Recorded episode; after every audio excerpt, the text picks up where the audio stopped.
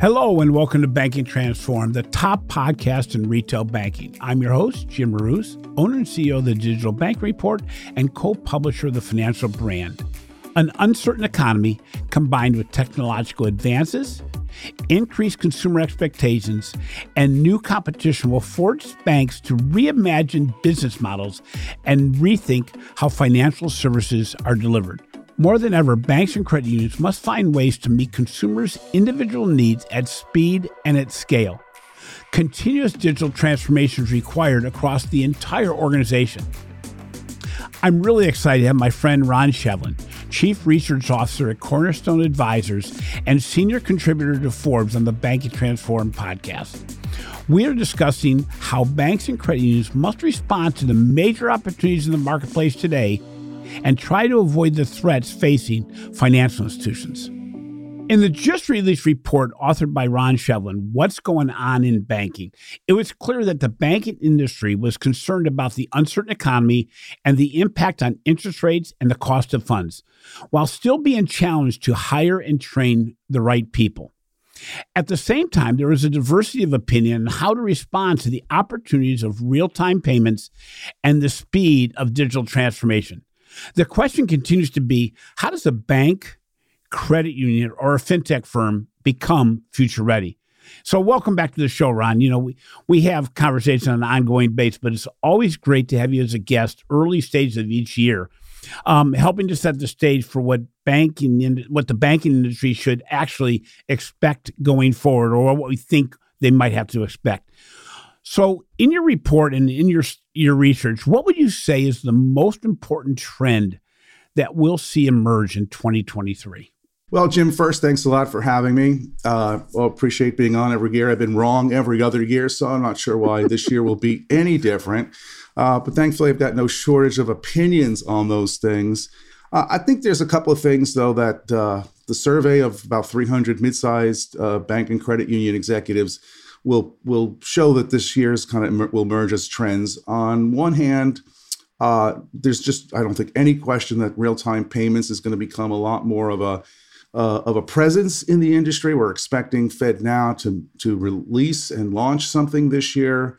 Uh, no question about that. Uh, the other thing I would have said if you had asked me this about a week ago, uh, I would have included uh, chatbots and AI I, I think we'll, maybe, well, you'll, maybe you'll want to get into this in a little bit more detail, yeah. but uh, I think the launch of ChatGPT a few months ago just lit a fire under a lot of financial institutions to say, wow, you know, maybe we're missing something here and really need to take a look at it.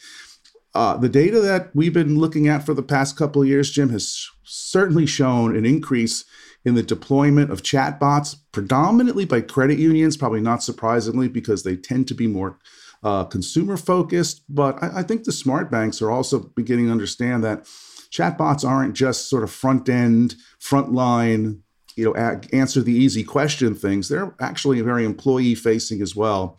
So I think that uh, will will be a, a, a, big trend as well. And uh, you can't go wrong in this industry, Jim, by predicting that digital account opening is going to be a, a big trend. It, yeah. it does not end. It, it, continues to be at the top of the charts of the technologies that banks and credit unions plan to invest in. You know, it's interesting. In your report, uh, What's Going On in Banking, it spells out a lot about how the industry is responding to change. Um, what was your biggest surprise from your research, and what's the most glaring gap that you see between where financial institutions need to be and where they are today? Jim, it's this is this could go on this, this discussion of this question could take up the rest of our time because uh, if there was a surprise and a, a, gap, it has to do with digital transformation. Yep. I've been asking for the past couple years, do you have a digital transformation strategy, program, initiative, whatever it might be? And how far along are you in that?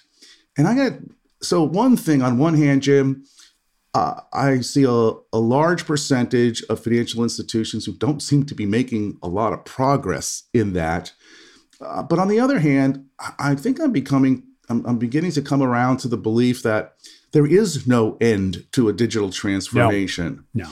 And so I think the gap for me, and and this is something you know we could probably debate and argue with for a long time. But you know, you listen to a lot of folks talk about digital transformation, and there's a line of thought or reasoning that says, well, digital transformation is a lot more than just technology. It is about culture and all those things. And I have resisted that for a couple years and was actually uh, at the Bank Director AOBA conference just a few days ago that I came back from. That I think I've kind of codified my thoughts around this.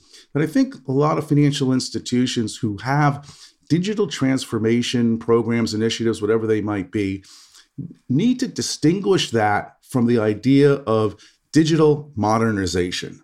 Because there is a clearly a technology component to this.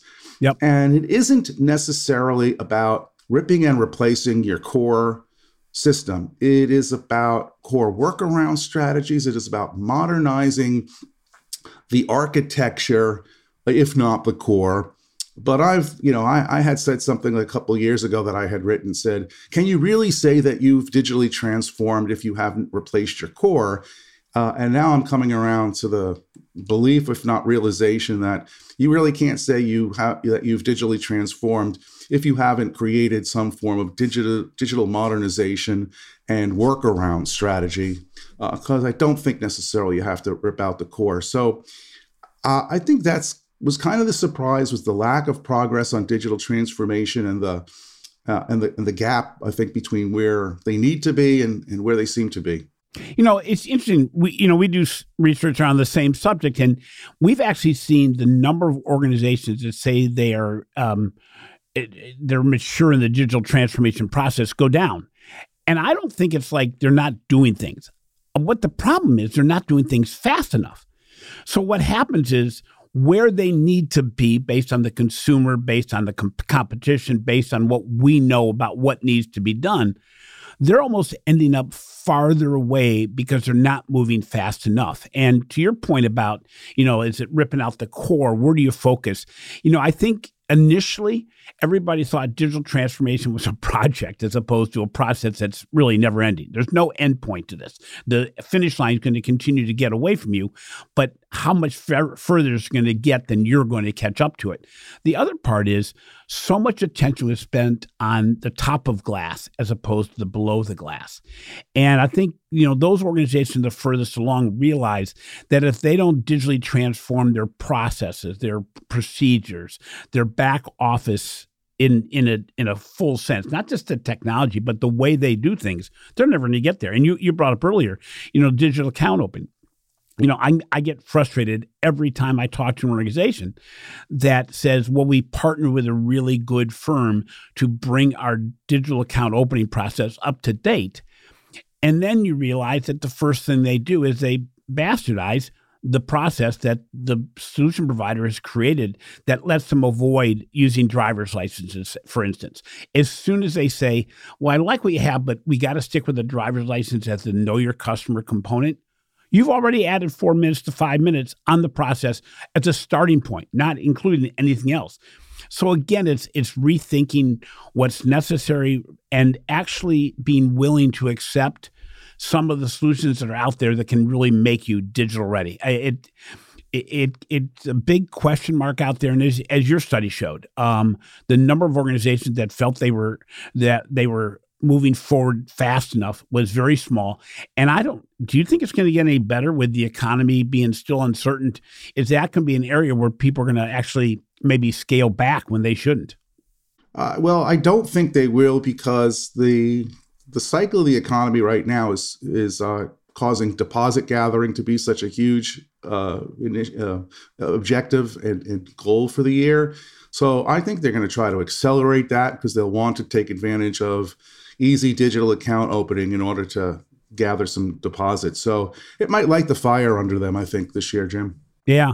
You know, you, as you mentioned, there's been a lot of innovation around payments. Um, I've mentioned in a previous podcast that I was at a, a payments event. And when we asked for, and these were big organizations, asked for how many of these organizations were going to implement real time payments upon the availability of doing so, like nobody raised their hand, which which astounded me. I, I looked and I, I I'm thinking that I was hearing the question wrong, and what it was is a lot of organizations are thinking, well, we'll see what happens, and then we may jump on board. But taking that a step further and and looking at what else is going on in the marketplace in the payments area, you touched base on it in your Forbes article uh, a week ago um, around the biggest banks coming together to offer a wallet. And the gist of the article, from where I read it, was you said a big boo-ha-ha about nothing. It's not going to it's not going to transform the industry. Can you describe that a little bit about your take on that? Yeah, I think I was very negative about the prospects of a big bank developed digital wallet. Um, and that's not to have any slight at early warning or, or Zelle, which has been very successful. But if you let, us scale, let's let's look into the the success of Zelle for a moment. Uh, I had somebody issue, you know, argue with me on LinkedIn past couple days that I was too negative about the prospects for this digital wallet and his point was look at the success of Zelle. Well, Zelle has been successful. Well, a couple of reasons. They've done a great job of marketing and and getting this, you know, out into a lot of other financial institutions. But number one, part of the success of Zelle was that it there was an existing transaction base. Remember, on day one of Zelle, there had to have been millions of transactions because everything that the big banks were doing on P2, around P2P were on day one now classified as Zelle. Correct. Yep. Second, I think big driver of Zelle's. Also, if I'm not mistaken, A to A, account to account. Yes, and account to account too. Yeah, right. Uh, even even more kind of right. not ridiculous, but even more. So number two driver of success for Zelle has been the demographic adoption among uh, let's say people closer to age to you and me, Jim, baby boomers, uh, who were not doing uh, P2P through Venmo or maybe not PayPal or any other P2P mm-hmm. platform. So, question is, it, who's using digital wallets today?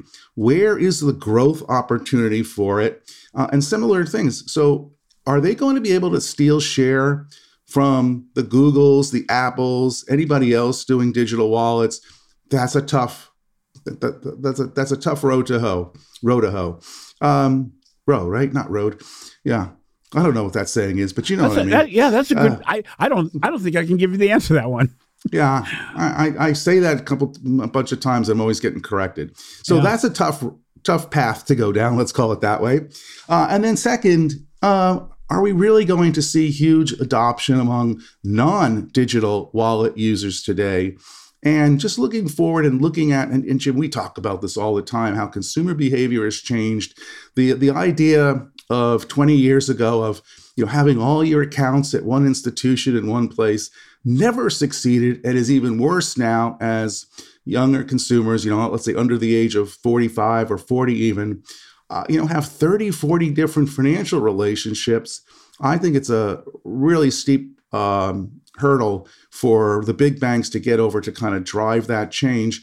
Not to mention, why are they doing this, Jim? They're not doing it because of consumer convenience. They're doing it to drive more volume. It's not a real customer centric type of, of solution that they're going to come up with. I may, you know, a year from now, listen, please get me back on to tell me, hey, Ron, look how wrong you were. Yeah. yeah. But um, I, I, don't know. I, I don't see them overcoming the, the hurdles of changing existing digital wallet behavior. And number two, driving new usage among consumers who are not big digital wallet users today. Well, and, and I guess the good news is they decided not to try to jump through the hurdle and, and get retailers that are not online um, involved because that that brings just even a, a, bigger hurdle out there if you try to get um, the small the small business to accept your wallet on the front end. You know, I think the biggest interesting thing from a standpoint of being an old time banker like you and I are is that what they're doing is they're they're trying to capture insights around payments that consumers are making that right now show up just as an Amazon payment that doesn't show what they bought, doesn't show anything about what they've done. And if you're owning the wallet, you get that additional insight. The problem is, I, the horse left the barn, and I'm not even sure if that's the right saying anymore. But uh, the reality is, it's too much, too little, too late, and I, I continually roll my eyes whenever I hear um, any banking organization, big, a consortium, a big bank, any bank, talk about something they're going to introduce in another six months now and said they've been working on it already for six months. I'm saying, well, then the first six months are already going to be outdated. And why do you talk about introducing something in advance? I, I I've just never figured out, but that's the industry that we're in. One last comment on that, though, Jim, before you move on. There's a there's an aspect to this too that just doesn't add up for me. You know, with P2P payments, uh, if you're Bank of America and you're in this consortium with Chase and Wells and, and other large financial institutions, you, you know they're not going to switch checking accounts between those because of the geographic and uh, limitations right. and all those kinds of things. However, how many consumers, and I, I'm one of them, who has both a Bank of America issued card and a JP Morgan Chase issued credit card? So a a digital wallet that contains both it creates an inherent conflict of are that the consortium partners are now fighting with each other more for for that for that behavior and that activity. And, and that that just doesn't seem to me to be sustainable. Yeah. Um, you know, switching a little bit in our in our research we've done for the digital bank report, we've obviously seen an emphasis on the use of data analytics and um, advanced technology, a, a greater emphasis on it. Where do you see the impact of the emphasis on, on personalization and data really impacting banking in 2023, or will it be simply the largest? And I'm going to I'm going to say eh, the largest and the smallest banks, the one the ones that are are actually have the funds to do something, and those that are partnering to get it done. The biggest impact, Jim, I think, is going to be on product design. I think there's a, a limit to how much personalization they can continue to do on let, us call it customer experience. Uh, you know, to a large extent, that's kind of driven by your platform, choice of platform providers. Uh, and there's some things, of course, that they can do. But I think there's a growing recognition among mid-sized financial institutions that they they need to differentiate uh, on something other than just simply the customer experience, especially the digital customer experience. Uh, their hands are tied because they're relying on vendors and providers. Those providers might be very good. There's, I'm not saying that they're not de- delivering a great experience, but they're pretty much delivering the same experience for every institution that they support. So this isn't just where the impact of personalization is going to uh, see itself go, but it's it's really where the opportunity is in the marketplace to differentiate the products, not just the, the customer experience. Well, you know, and and I'm also moving more and more towards those organizations that are most progressive are going to move beyond experience to engagement. I mean, using data and technology to get more interaction between the consumer and the financial institution.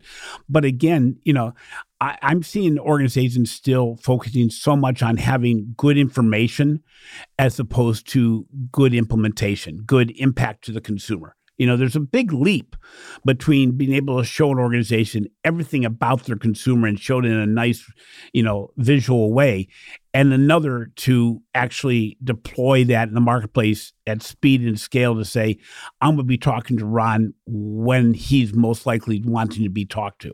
Um, that's a big leap. I mean, and the banking industry to this point hasn't shown a real good ability to do that, even though they may know everything about me. You know, you recently also in an article you wrote for Forbes, which again, I recommend everybody, you know, follow Ron on Forbes every week and sometimes more often. He comes out some great insights into the banking industry in his own in his own humorous way to say, you know, is this going to work or is it not? And and it's a great insight into what you should do next. But one of the things you talked about was, as you mentioned earlier, the future of tools such as Chat GPT. Um, what do you see as the future? And you know, there's a lot of people that have been naysayers, but I think they they wanted perfection out of the blocks, and that's not going to happen. What do you see as the future of of tools like that? Well, I just published uh, what yesterday, uh, latest fintech snark tank post proclaiming uh, 2023 to be the year of the chatbot in yeah. banking. And uh, when I put that into my predictions post uh, about a month ago, I was probably the the least well received prediction I've ever made. People are like all over me on that one. all right, great article, Ron. I don't know about that chatbot uh, yeah. prediction though, but I am I'm sticking by my guns. Not literally, of course. Yeah. But um, I'm, I'm I'm sticking with that, Jim, because it's more than just sort of a frontline customer support tool to handle the easy questions. Um, this is, first of all, it, we got to really distinguish with some terminology here. The underlying technology is conversational AI. And and machine learning is kind of part of that too. It, it, it, and that might be a separate. You may think of that as a separate technology, but what I'm really thinking is that that these two technologies kind of merge into something we call chatbots, but I had published a, a report a couple months ago called The Chatbot Journey, which talks about how financial institutions will start off with relatively simplistic chatbots that you know just answer a question and then maybe you answer another question and kind of evolve and grow to what the what a lot of folks in the industry would call an intelligent digital assistant. I don't like that term, but there's clearly a difference. And so I think thanks to ChatGPT, uh, I think a lot of financial institutions are getting to see the potential use cases for these technologies well beyond just sticking it on a website or a mobile app and as a, as a front end buffer before they get to people. I mean, that's what the the the, the uh, uh, you know the, the, the phone trees have become. You know, they're barriers to getting to people. Yep. And that's not where we're going with this. Where we're going with this is number one, having a tool that's actually can can have a conversation with a customer or somebody else where it's not just simply a you know ask a question get an answer okay ask a different question get a different answer it's really more about having a conversation and then number two actually bringing somebody in, another human from the from the bank side, who can pick up on that conversation. But yep. Jim, I think where the smart banks are seeing the opportunity is in understanding that these this technology, and I don't I keep wanting to not call them chatbots, right. but this technology can support employees as much as it supports the customer. It's yep. an in, can be an internal facing tool. You know, I interviewed a lot of firms uh, for this report that I wrote, and a lot of them, Jim, talk about making their chatbot a member of the team. You know, when I first heard that, I was like, groan. Oh, really? How hokey is this? But after talking to them, and these are some really sharp people, I'm like, I under began to understand how they're, you know, trying to get infuse their technology, their chatbot, with a personality and how they want that chatbot to be utilized by other employees as much as you know sticking it in front of the, the customer. Uh, for anybody who is interested in this topic, I would suggest you go to LinkedIn and find an article that Chris Nichols from South State Bank uh, published uh, last week sometime on 15 use cases for ChatGPT. And these are all internal facing things. These are not customer facing applications for it, but really interesting ways that uh, his colleagues at, at South State are beginning to use this technology. And I do think, Jim, that's really going to light a fire under a lot of financial institutions yep. to say this is not just a you know a simple thing you put out in front of customers to deflect uh, deflect interactions going to the contact center. Well, you know, I think also what's interesting is for those organizations that have developed great content, good good wellness solutions, good ways of financial managing your money, things of this nature. This chatbot can then integrate what that those learnings are and also point you to other parts of the organization. And as you said how how good is that for an internal employee that really doesn't even know what kind of content their organization offers where this becomes part of that whole discussion point? And you know for those organizations want to try to catch up to erica by bank of america this is their opportunity because Bank of America's got what five, maybe seven years of advanced learning on on how the interaction between a consumer and a chatbot can go, and the advantages towards making those into sales opportunities, solution opportunities, recommendation opportunities.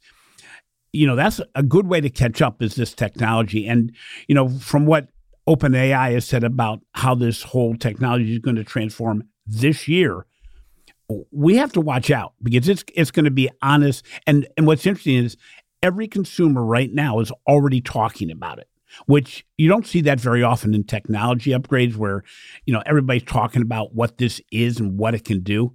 And some of it's scary, but there's a lot of opportunity here. You know, going to go back to another article you wrote because you, you've done a lot at the end of the year and the beginning of this year. You wrote a recent article about how the future of fintech firms may be as potential partners for community banks as VC money has dried up but as the innovation that's needed within community banking environment really has ramped up. So it's a, a, perfect storm almost. Can you discuss a little bit about what your article said and what your belief is on on how the bank and fintech collaborations can take place? Yeah, for the past couple of years in the what's going on in banking study, I've been asking banks and credit unions about their fintech partnership activity. Um, this year, I asked them to quantify how much they are investing in fintechs. Um, consistent over the past couple of years, there is about a quarter of the respondents who say that they are making investments in in fintechs. And now, I quick, I got to, sorry, Jim, I got to do a quick disclaimer here and explanation on things because it, it really it became clear to me this year. You know, I do this study every year, and it's you know want to say, oh, a quarter of the banks, a quarter of the credit unions, but it's never really a quarter of all of the banks or all of the credit unions. Uh, my sample is very much, first of all, it is not representative of the overall population of banks or credit unions.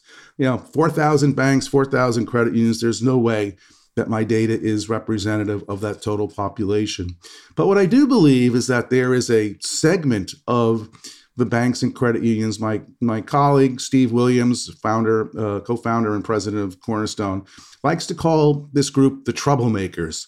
The, the group that are you know really focused on technology as an enabler and a differentiator, uh, you know, who are not just sitting back and doing nothing. And so I really think my my sample is very focused on that segment of the yep. bank and credit union population. And so when I say a quarter of them, it's not a quarter of the thousand, the 4,000. It's a quarter of the 1,500 or so troublemakers in the, in the industry. And so about a quarter of them past couple years have past two years have been making investments in fintech. And that average per institution investment is increasing from 3 million per bank uh, last year to 4 million this year and, and that's a lot of money. And I, have estimated that's yeah. you know close to two billion dollars. And when I look at the the the allocation of VC funding into fintechs by category. I mean, clearly the, the VC funding has gone into a lot of direct to consumer or direct to customer, you know, direct to small business. Um, but there's a category of fintech that uh, I, some people and I like to call it enterprise fintech.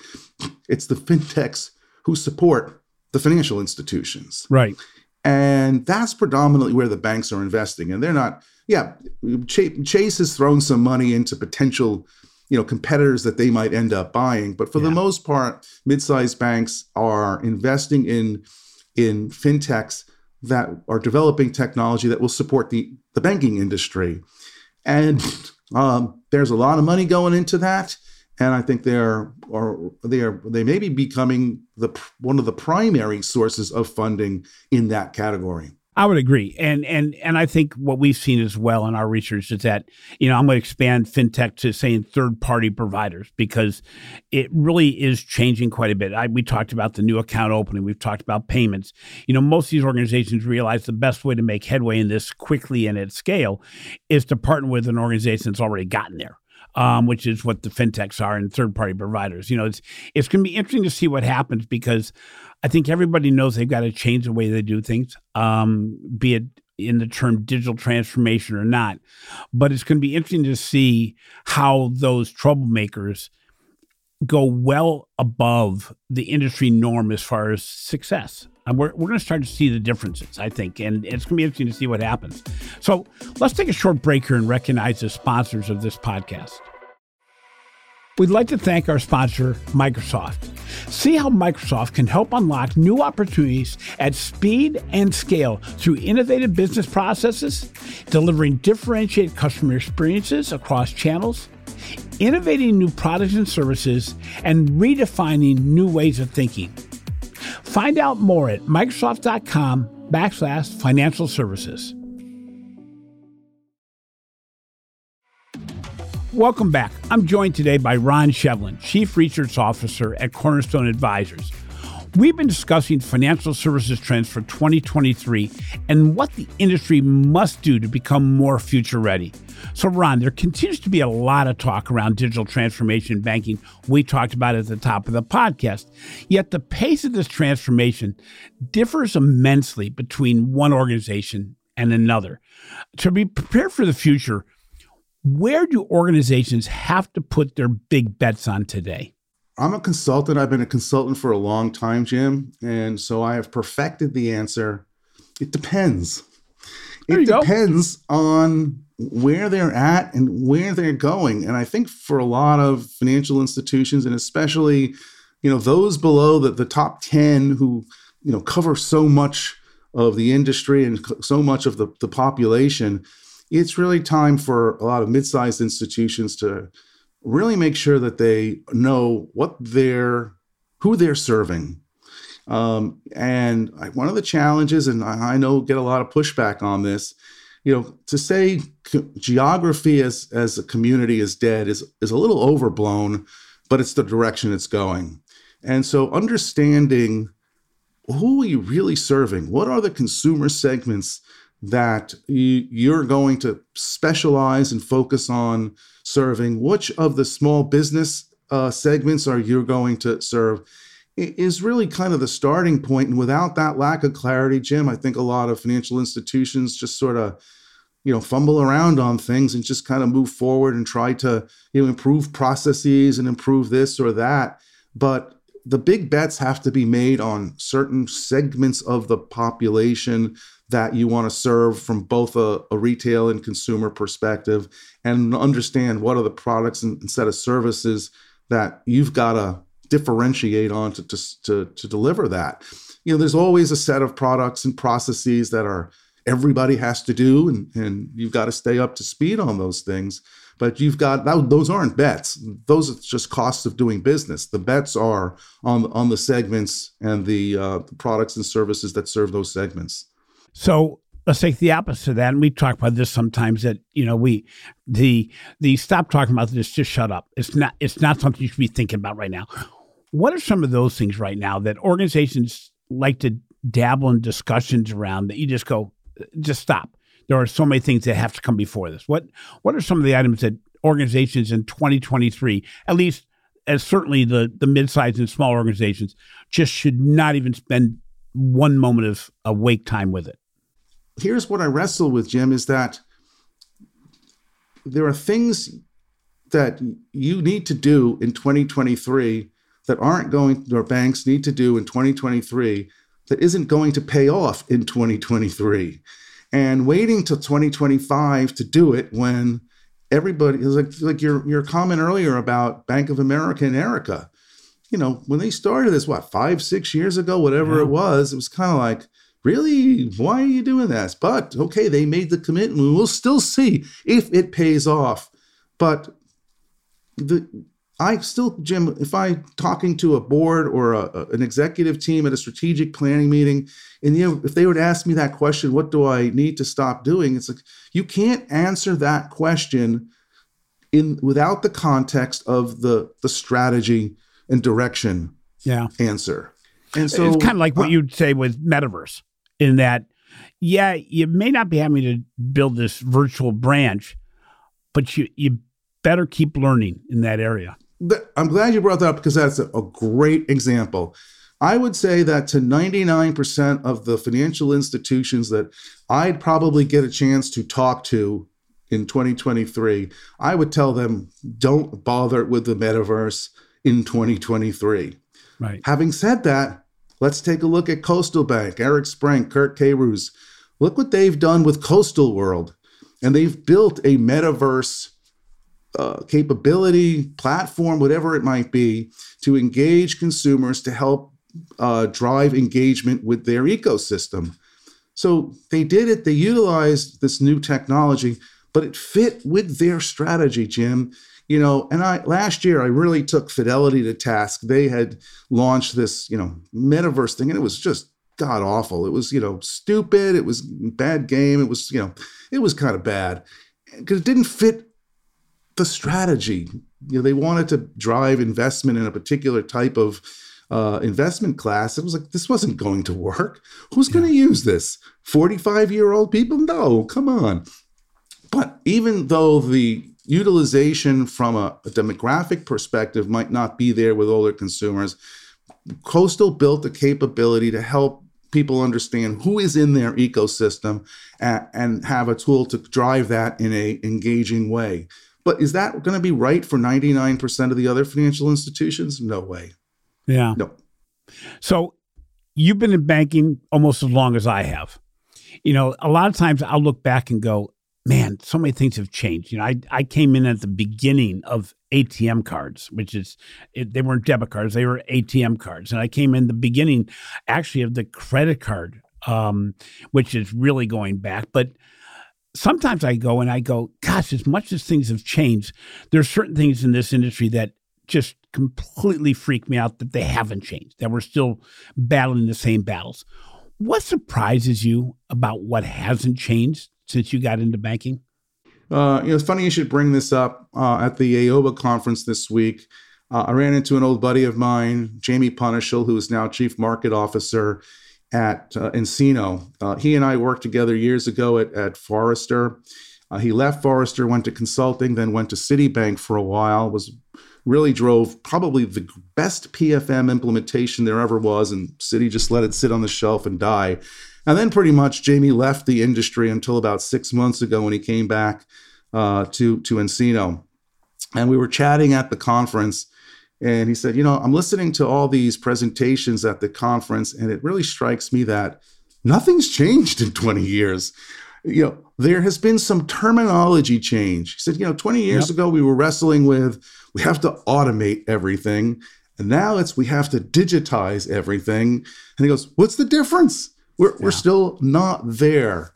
But I think, Jim, beyond that, the thing that, that I would say from a personal perspective that hasn't changed that really drives me nuts is the lack of understanding that technology in and of itself can drive relationship. It, it does not all just relationship does not have to be purely person to person human to human. Right. It can be technology intermediated or it can be completely technology.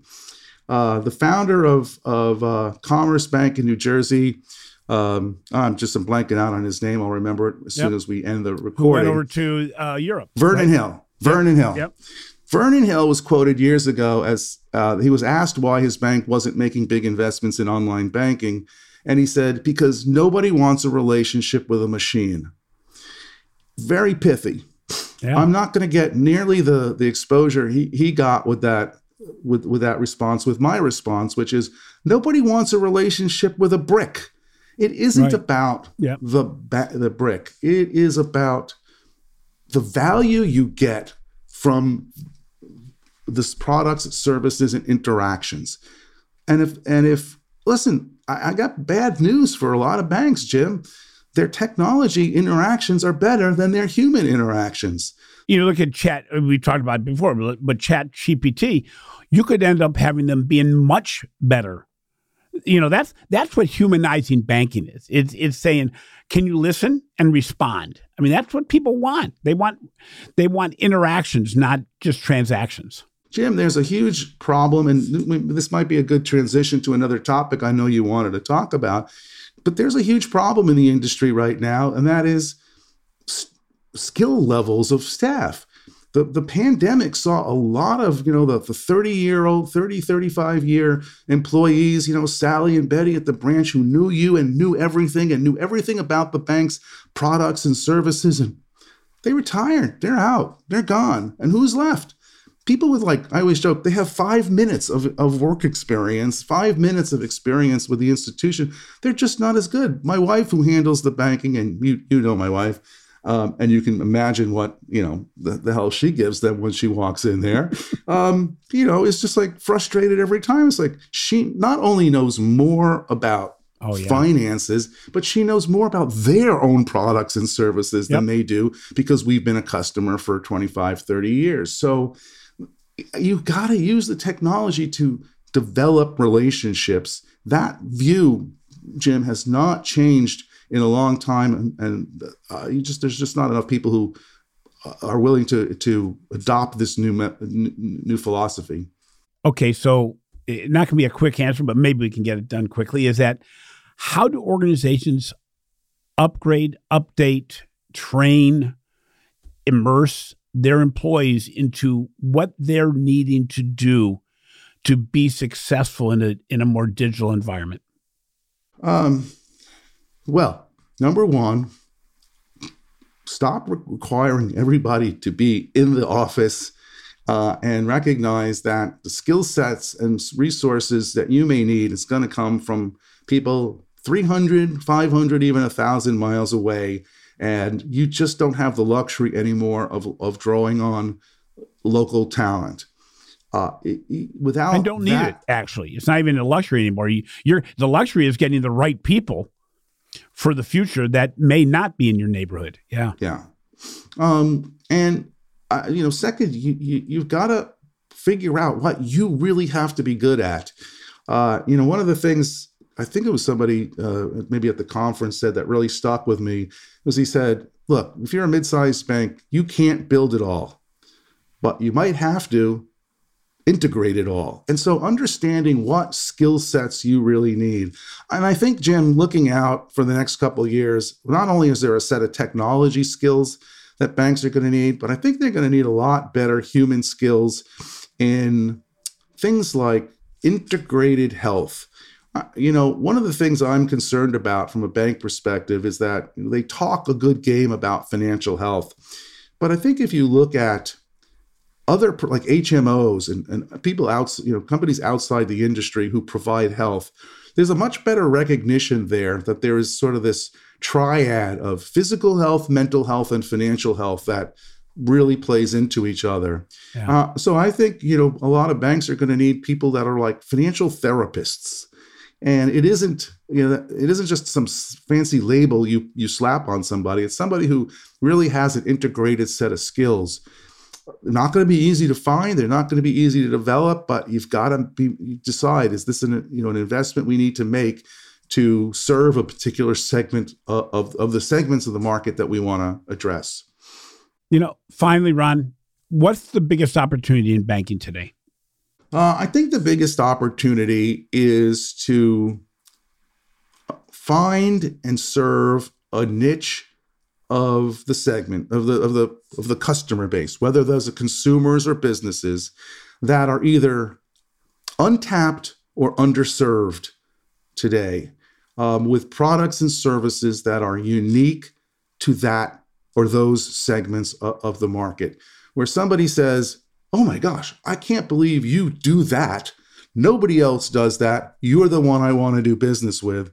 And you know what, Jim? And you can we can argue this, but I don't care if they use uh, analytics and if they use some advanced technology to do it. If you're providing a set of products and services that are unique to a segment, that is going to really attract that segment, and they're going to be willing to deal with or accept some shortcomings you might have in other technology areas because your product is so good and so specific for them. I think there's a lot of opportunity in the banking for financial institutions to find and serve those niches.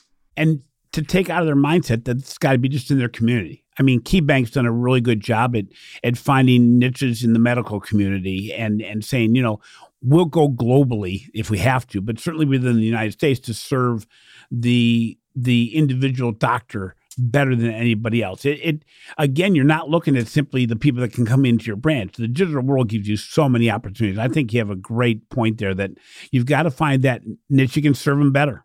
Um, That's the point that affinity is the new community, yeah. not geography. Yeah. And I think that's the, the key point. And before we leave, word on the street is that you're going to be soon introducing a new podcast. Can you give us a little bit of uh, insight into what that's going to be and what we can expect? Sure. So we had talked before that uh, for the past number of years, I've been producing a report called What's Going On in Banking. Uh, I've decided to extend the brand and create the What's Going On in Banking podcast. Uh, it, we already have two episodes under our belt that's out there on Spotify and all the popular platforms. Uh, but let me just give you 30 seconds on what why it's going to be different. I did not want to compete with the banking transformed and the breaking banks of the world, so I have a very different format. Uh, instead of a kind of talk show, let's get a go- guest on and, and kind of chat. The focus of all the episodes will be on some breaking news in the industry. Uh, so the first uh, episode was about the OCC uh, comptroller, acting comptroller, indicating that he had developed they had developed a framework for breaking up the big banks. Uh, so I got Rob Blackwell, Chief Content Officer of IntraFi and former uh, Editor in Chief of American Banker, to discuss that with me. And the second episode was about the announcement, as we had talked earlier, about the uh, the introduction of the digital wallet yep. Uh, from the consortium of big banks and Scott Harkey from Endava, who's a brilliant pay- payment expert in the space, got on with me 15 minutes to 20 minutes tops discussion on one topic and what's going on, and much less of an interview style and much more of, okay, here's what I think. Tell me why I'm wrong. John McLaughlin yeah. style. Wrong, you know. Yeah. Um, so 15 to 20 minutes on on specific topics with people who are experts in that topic. That's great. It's always good to expand the brand, but also to talk about current information because you know there's there's no lack of content out there that needs to be talked about and these things that you know even in your way of doing it which which is looking at what the industry doing going you guys are thinking the wrong way and you know that's going to be really entertaining i'm looking forward to it so again, Ron, thank you for being on the show again. Um, you are you are the guest we've had on more than anybody else, but there's a good reason why. I mean, it shows by the discussion we've had today.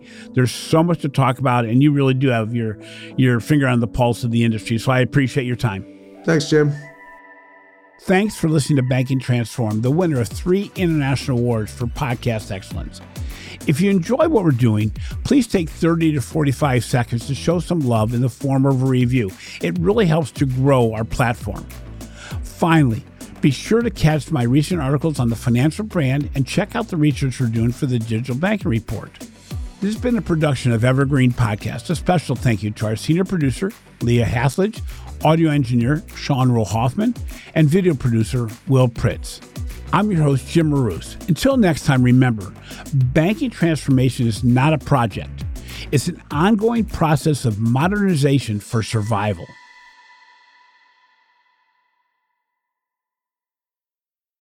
You've got questions, we've got answers. Business leadership, ownership, and sales can be challenging. Tune into the Accelerate Your Business Growth podcast to learn from the world's experts. Join me, your host, Diane Helbig, as I chat with people who have expertise in various areas of business. You'll enjoy the lively conversations that are focused on providing you with the ideas, tips, and suggestions you need to realize greater success. Get what you need for your business when you need it from the people who have the answers. Accelerate Your Business Growth is part of the Evergreen Podcast Network and is available on Apple, Spotify, or wherever you listen to your favorite podcast.